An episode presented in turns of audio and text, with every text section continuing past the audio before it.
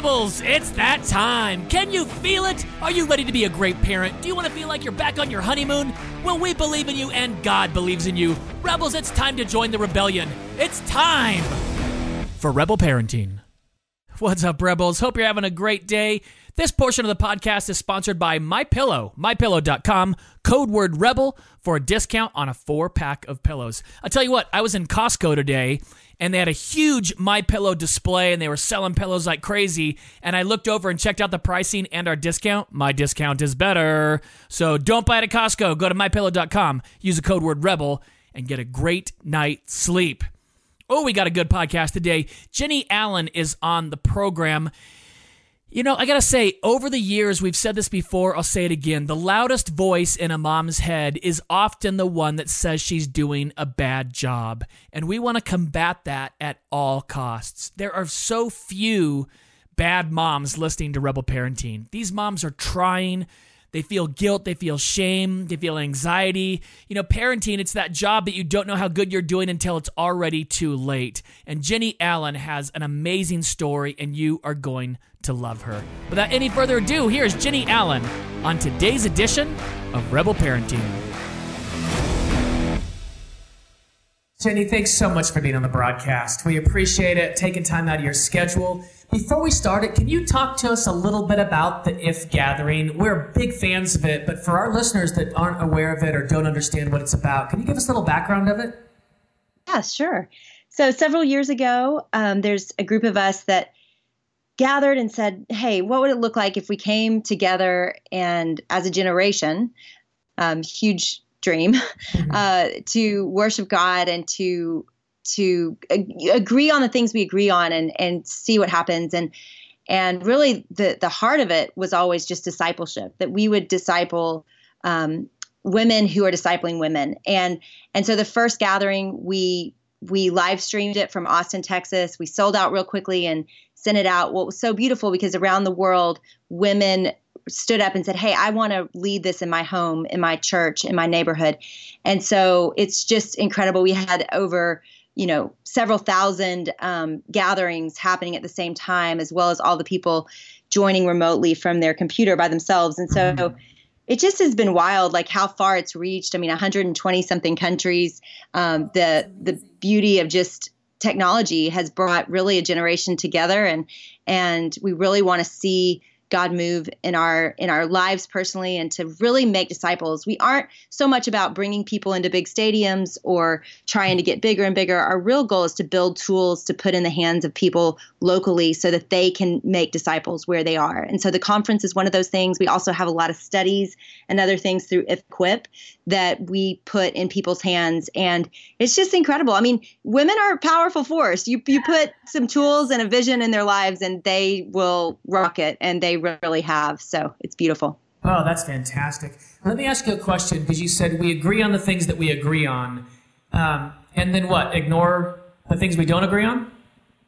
Well, you know, where it's possible, certainly there's some things that are outside of orthodoxy. So we we really are orthodox. Our our holding view of of everything is the Nicene Creed and the mm-hmm. scriptures. And that's where we agree. But within that, you know, we have friends that are charismatic. We even have several Catholic leaders that are leaving, leading in their spaces. And yeah. so within Orthodoxy, they are taking these tools. We're just trying not to be divisive where we don't have to be. Certainly there are times to teach the scriptures and to be clear on on things and issues, but but really we believe the local church is the best context for a lot of that work. We're just trying to put tools in people's hands to to reach their neighbors, to bring to bring people together across denominations.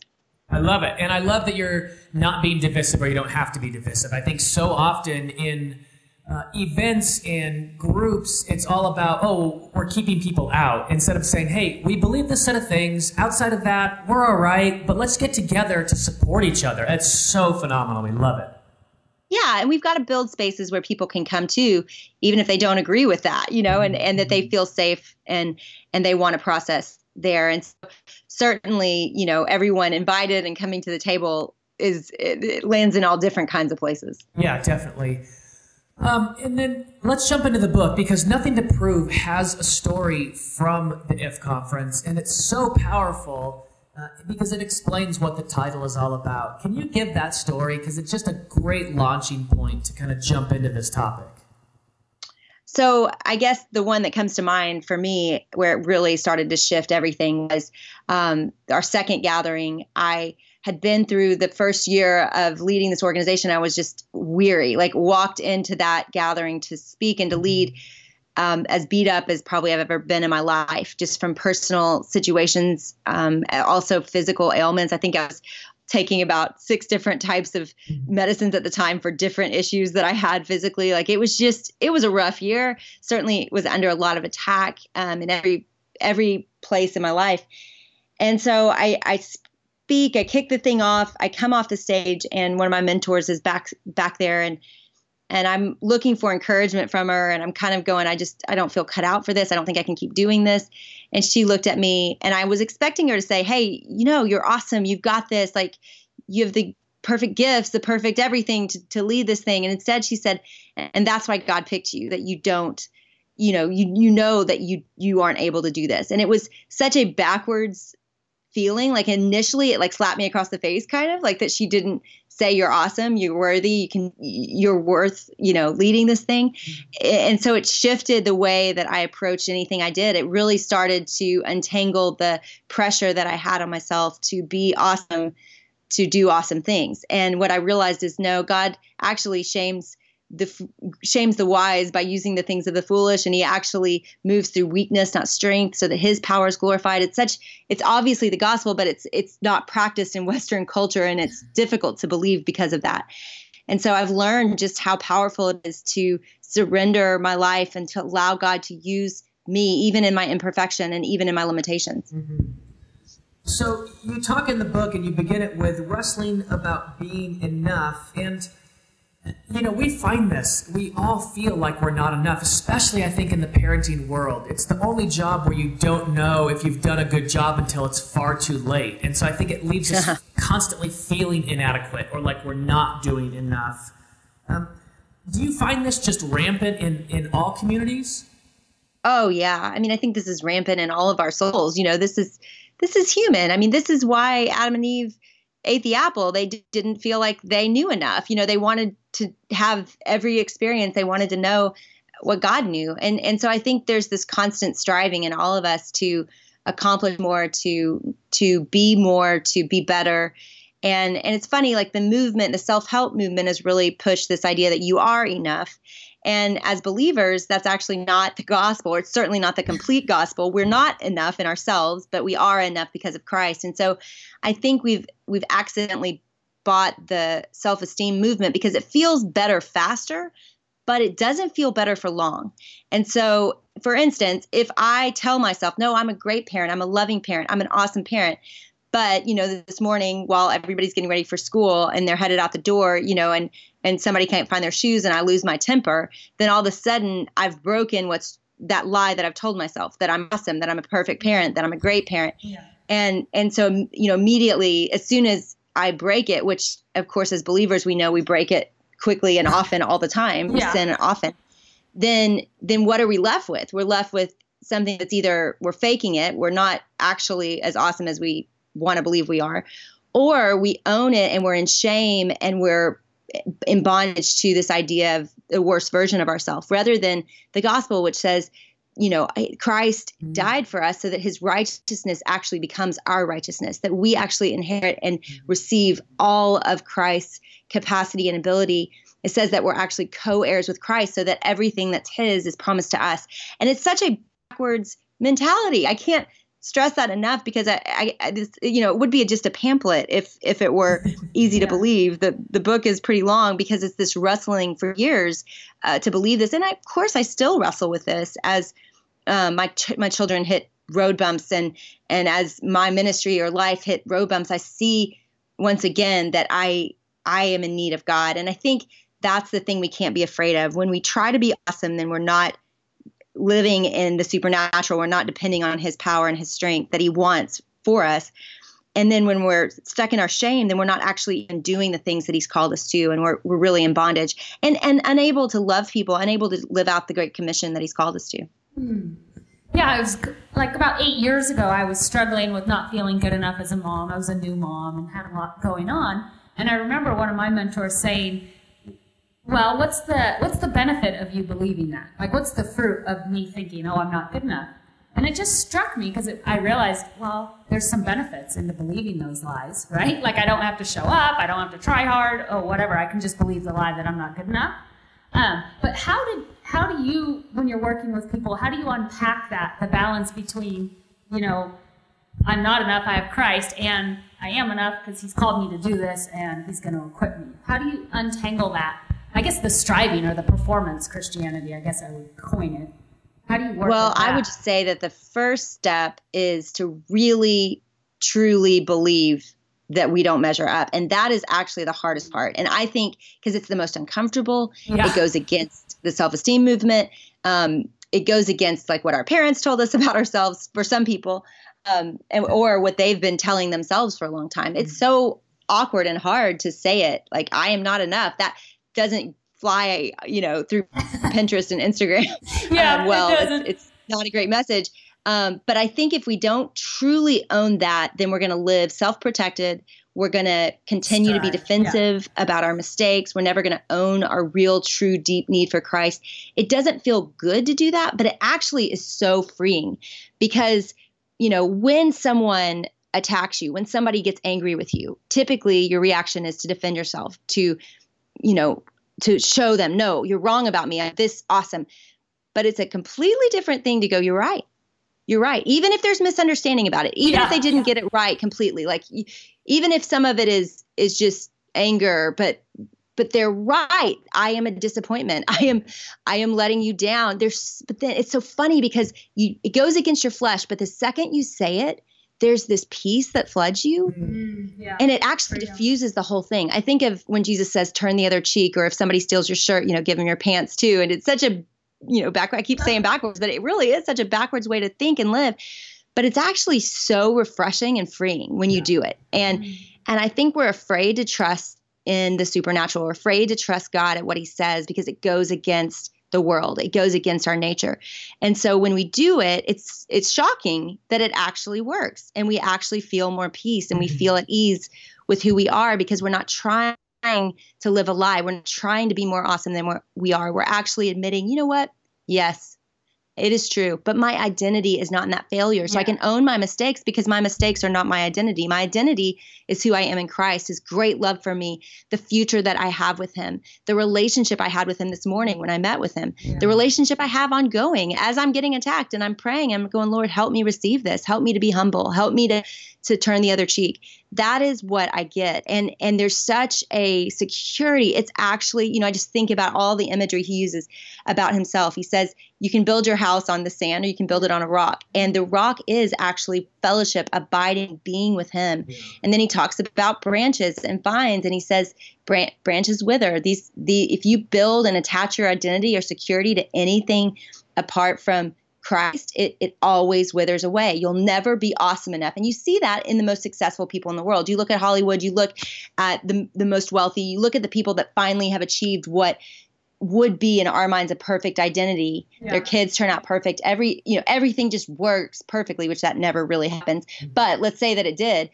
They're they're still not happy. you know, it's not yeah. in that either. So even if we achieve perfection, which we can't, it, it's still a disappointment because we were never meant to attach our identity and worth or value to something other than God Himself. He is the only rock. He is the only vine that actually provides sustenance.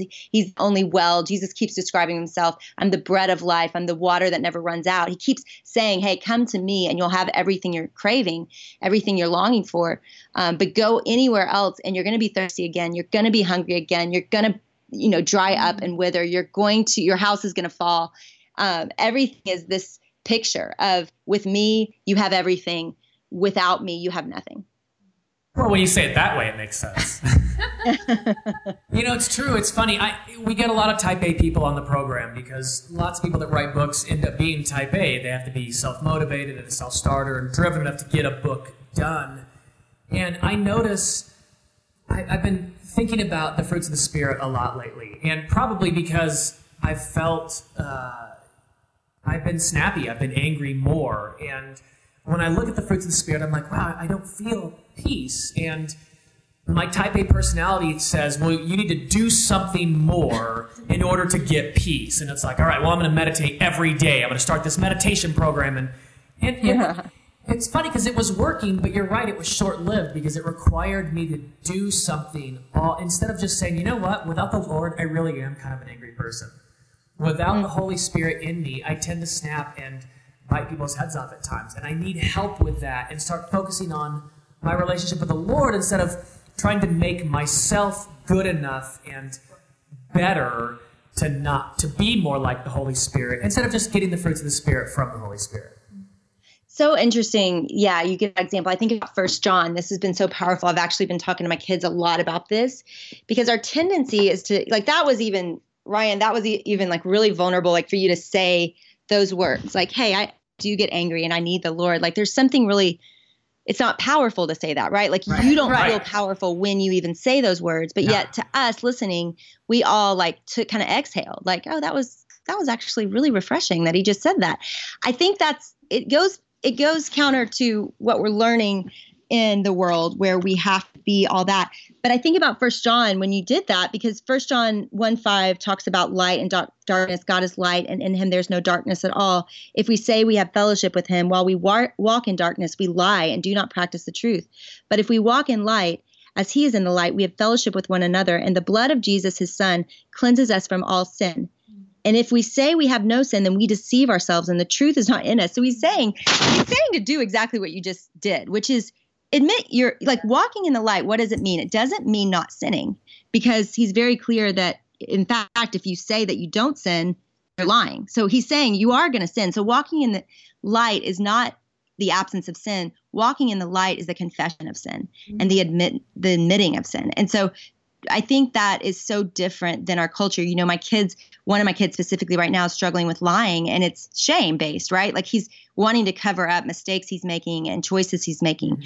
And so we're talking to him about this like, hey, we we're okay with that mistake. What we're not okay with and what your soul isn't okay with is when you run into the dark with that sin. Mm-hmm. Now you can't enjoy Jesus and you're making him out to be a liar because you're telling us, I don't sin. Right. You're telling yourself you don't sin. You're telling God you don't sin. But the truth is, he knows that and he wants you in the light, not so that you'll be perfect. He wants you in the light so that you can walk with him in it and you can walk with people in it and you can know grace because we get to tell you grace. When you make a mistake and bring it to us, we get to remind you what is true of you. Mm-hmm. But it it's so true we do hide so much of our weakness and our brokenness and God's saying, "Hey, come out with it." It's true and it's funny because it seems like a paradox. It seems counterintuitive to human nature. Uh, because you said earlier, to, for me to admit that I get angry, it's not powerful. And as a guy, as a man, we want to be that way. I want to be powerful. I want to be the strong person. I want to be the bigger, the better person, that kind of a thing. And that's where the scripture comes out. When I am weak, then I am strong. In my weakness, in understanding my weakness and understanding my humanness, I can be strong in Christ. And I know we get away with a lot of stuff on rebel parenting. And I was with a friend recently, and he was he's struggling in his marriage and I know that he's having a hard time showing emotion, and a lot of guys have trouble showing emotion. And I finally just I got exasperated with him, and, and I go, listen, man. When I started learning how to cry and show emotion in front of my kids and my wife, my sex life improved so immensely. And he was like, oh, you know, and he totally blew me off. And I said, I know, it sounds counterintuitive. It doesn't sound macho. It doesn't sound strong. I'm telling you, the results don't lie the more I can show emotion, the less powerful I can be, the better my relationship gets. And it's a struggle, but I still think it's true. Well, and it's the gospel because where does power come from for the believer? You know, I, am going to look at the next verse that I didn't read in verse 9. It says, If we confess our sins, he is faithful and just to forgive our sins and to cleanse us from all unrighteousness. It's this idea that we aren't supposed to be enough in ourselves that that is not preached enough. It's it's but it's the gospel. It's in every page of this book that that even the people that God platforms in the Bible, largely he's displaying his power, not theirs. Um, in almost every person except for Christ. And even in Christ, he's continually submissive to show off the the power of God the Father, even though he could have had that power in himself. I believe he chose to display the the dependence on on his father to show what it means to be in relationship and to show as humans how we engage God. But it's just it's so yeah, it is so different. But again, we're looking at a world that says um, one, even to be religious and to follow God, you need to be perfect and have it all together. And yeah. so we've got to dispel those lies, or we're authentic to the point of holiness not even being on on our lips and in our lives because we're just thinking, oh, we're just confessing our sin, but we're leaving it there, and we're we're not actually believing verse nine that says he is faithful and just to cleanse us of all unrighteousness. We so we don't stop with admitting the weakness. We actually move to the power where the power actually comes from. Mm. I love you talked a little bit about like the backpack and when you were saying throwing off the sin and getting going to Jesus. Like what is the backpack? Just first off, can you give us a definition of that?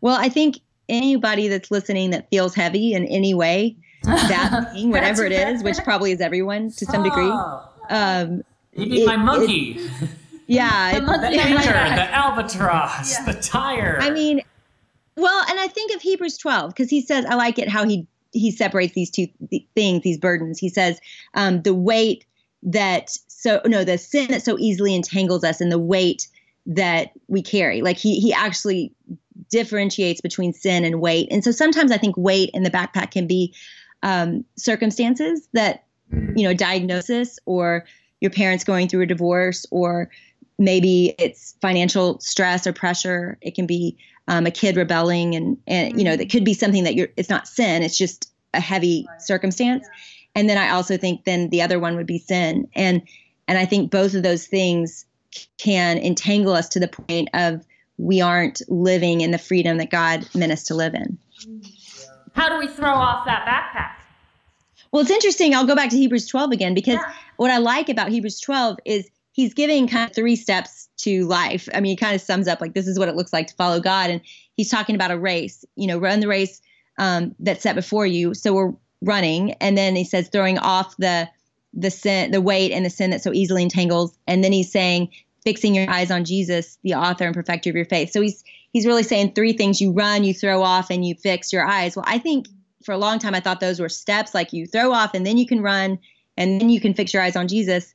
But the truth is it's probably happening happening simultaneously mm-hmm. yeah. because I really believe that as we do mission and, and quit waiting till we're qualified to do it, just do it, then we typically throw off the weight and fix our eyes because we're not self focused. We're not, we don't want to be encumbered. We want to serve the people God's put in our lives to serve and love and then we need Jesus because we're on mission. So I think it's a simultaneous thing, hopefully, as we go. And so I think finding what your purpose is and and and living out that purpose that God's given you innately, which is the Great Commission to make disciples wherever you are. So of the children that you have, of the coworkers you go to work with, of the college students that um, you're around, if you're a college student, whatever it is that you do, like do it there. You have a purpose. Now, sometimes as we go in life, we can narrow in on exactly what our unique gifts are and how we can serve God's kingdom more deeply. But the truth is, we are given purpose the minute we are saved, the minute we experience know Christ, we're filled with the Spirit and equipped for every good work. So we get to live that out, whether or not we've done a gift profile or understand exactly what our job description should be every day. And so I think owning that and and making that our life through local churches with community with a mentor being on mission i think it it starts to happen where our eyes are fixed we're abiding and being with christ um, and we're, we're we're living out the purposes he's called us to, to, live out. And then that sin i think is falling off. Oh yeah. Definitely I love that you said a mentor too. I think having the counsel of someone that's been there before us. I was watching a show and it was all these young people striving out to this thing and my only caution was there wasn't any old people there. I'm like, you've, you've nobody that's been around long enough to see burnout when it's on its way, or just that experience. And so, getting a mentor that's been around that can calm you down, that can say, "It's all right. Just relax for a minute. Let's go back to the basics." I love that stuff. Oh, every single person needs that. We, especially when we're parenting or, or in these seasons of life where we can't get perspective without it. I mean, people mm-hmm. have to tell us, "Hey, hey you're going to survive this. This you're going to get through this. Yeah, I like what your mentor said. Yeah, you aren't qualified. You aren't enough. My my mentor always says, you know what? Can you just grow up quietly? I'm like, okay, mm. I will. I will grow up yeah. quietly. Thank you.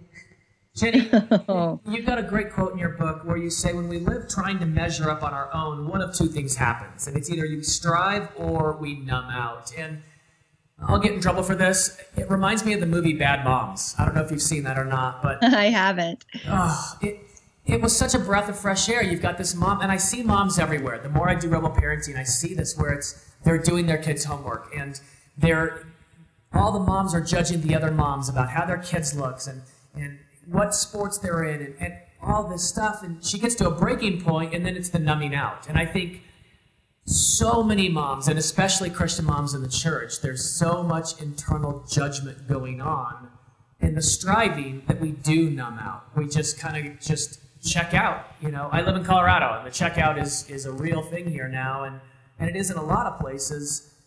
How do we get out of that cycle? How do we get out of? How do we start being more present with our kids, with our families, and get out of the striving and the numbing? Well, I think we have to be unafraid to face the difficulty in our life. I think usually we numb out because we don't like something about ourselves or something about our life. And so we're escaping it. So we've got to be willing to face those things. And that takes work. Mm-hmm. Um, we are believers in counseling. We think that um, everybody needs a third party. Sometimes that can serve as a unpaid third party with a counselor or a mentor, um, but sometimes it needs to be paid. And and I think we've got to face those things and realize that there is freedom for the things that we're facing. It may not be closure and perfection, right? Like we may, in fact, it won't be. Um, not everything, the gospel is not a promise that everything works out here. It's a promise that everything works out forever. So it's, it's changing our perspective. And that usually happens through um, difficulty and through counsel and through growth. And that that unfortunately is work you know it's it's not just passively sitting by and numbing out that we change and grow.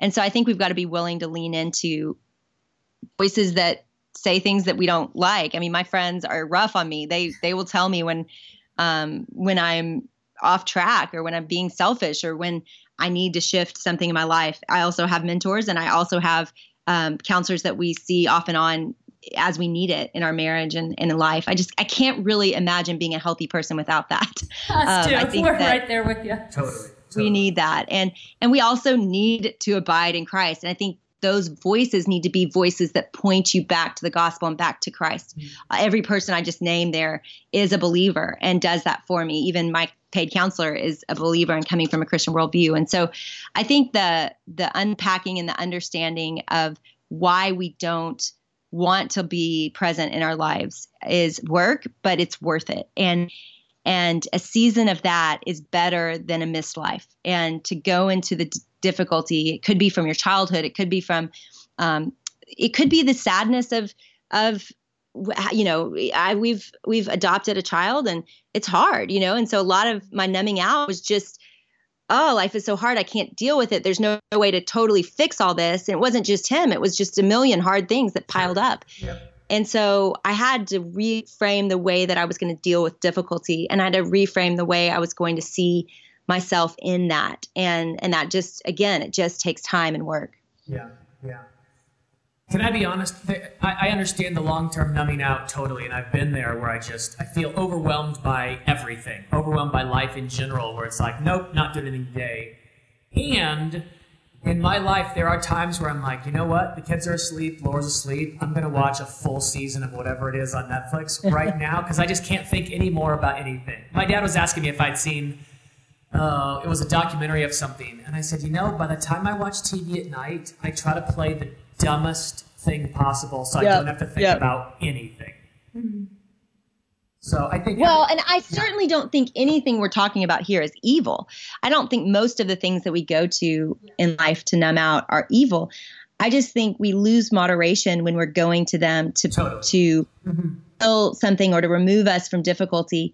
And so what you can find yourself doing, the more pressure that comes, the more difficult and heavy life gets, is you continue to withdraw. I mean, it's just and, and you know, I think we've got to be careful not to over demonize certain addictions over others, right? Sure, like we yeah, certainly yeah, some have worse consequences, but I'm, I'm, telling you, the people I know in prison or rehab that that are aware of their issues are actually probably in a healthier place sure. to some degree than a lot of us that don't recognize what how addicted we are to things and how broken we really are. So I, I, I see, you know, there's there's Eh, we're we're slow to call harmless things addictions. They're not harmless. They're actually taking our thought life and stealing everything. So again, it's not that they're wrong. And certainly, I mean, I still I have not canceled my Netflix membership yet, but I have seen a be as I've dealt with my the difficult things in my life as I've leaned into that and processed and gotten a lot more freedom and joy and less pressure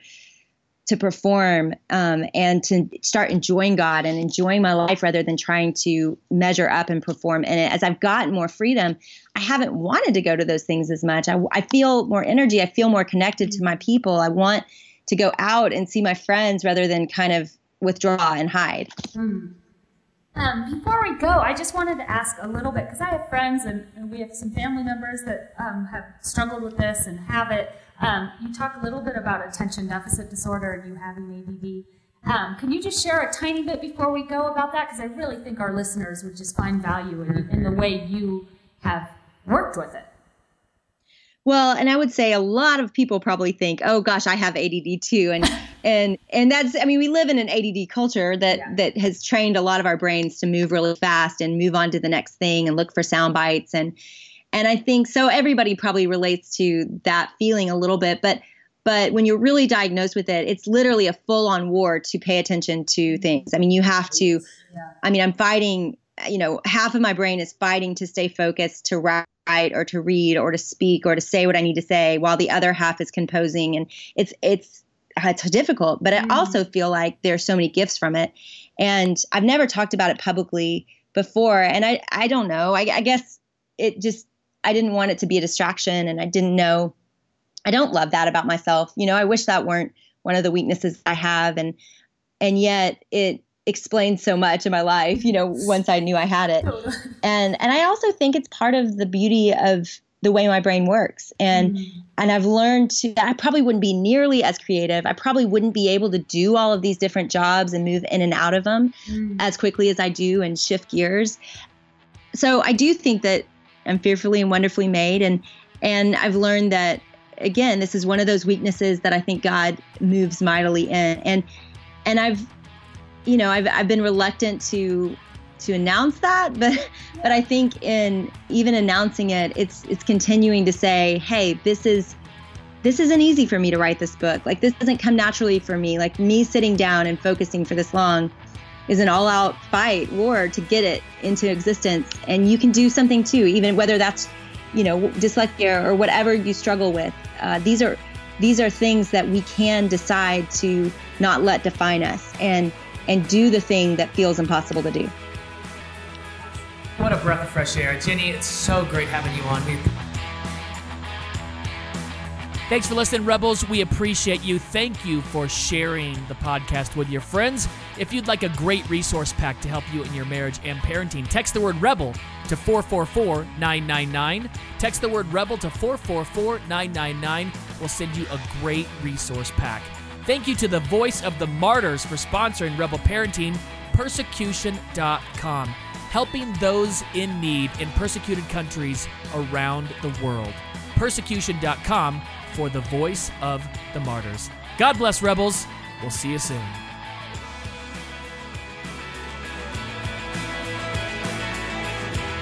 Rebel Parenting is produced by Rebel Media House, and when you need a little help with your marriage or parenting, and everyone does, you can find it at rebelparenting.org. Sign up for the Rebel update by texting the word Rebel to 444999. That's R E B E L, and the number is 444999. We love it when you share Rebel parenting with your friends and family, so thank you. God bless. Thanks for spending your time with us, and we'll see you next time for another episode of Rebel Parenting.